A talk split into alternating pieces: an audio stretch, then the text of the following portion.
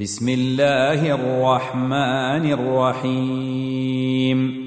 ألم تر كيف فعل ربك بأصحاب الفيل؟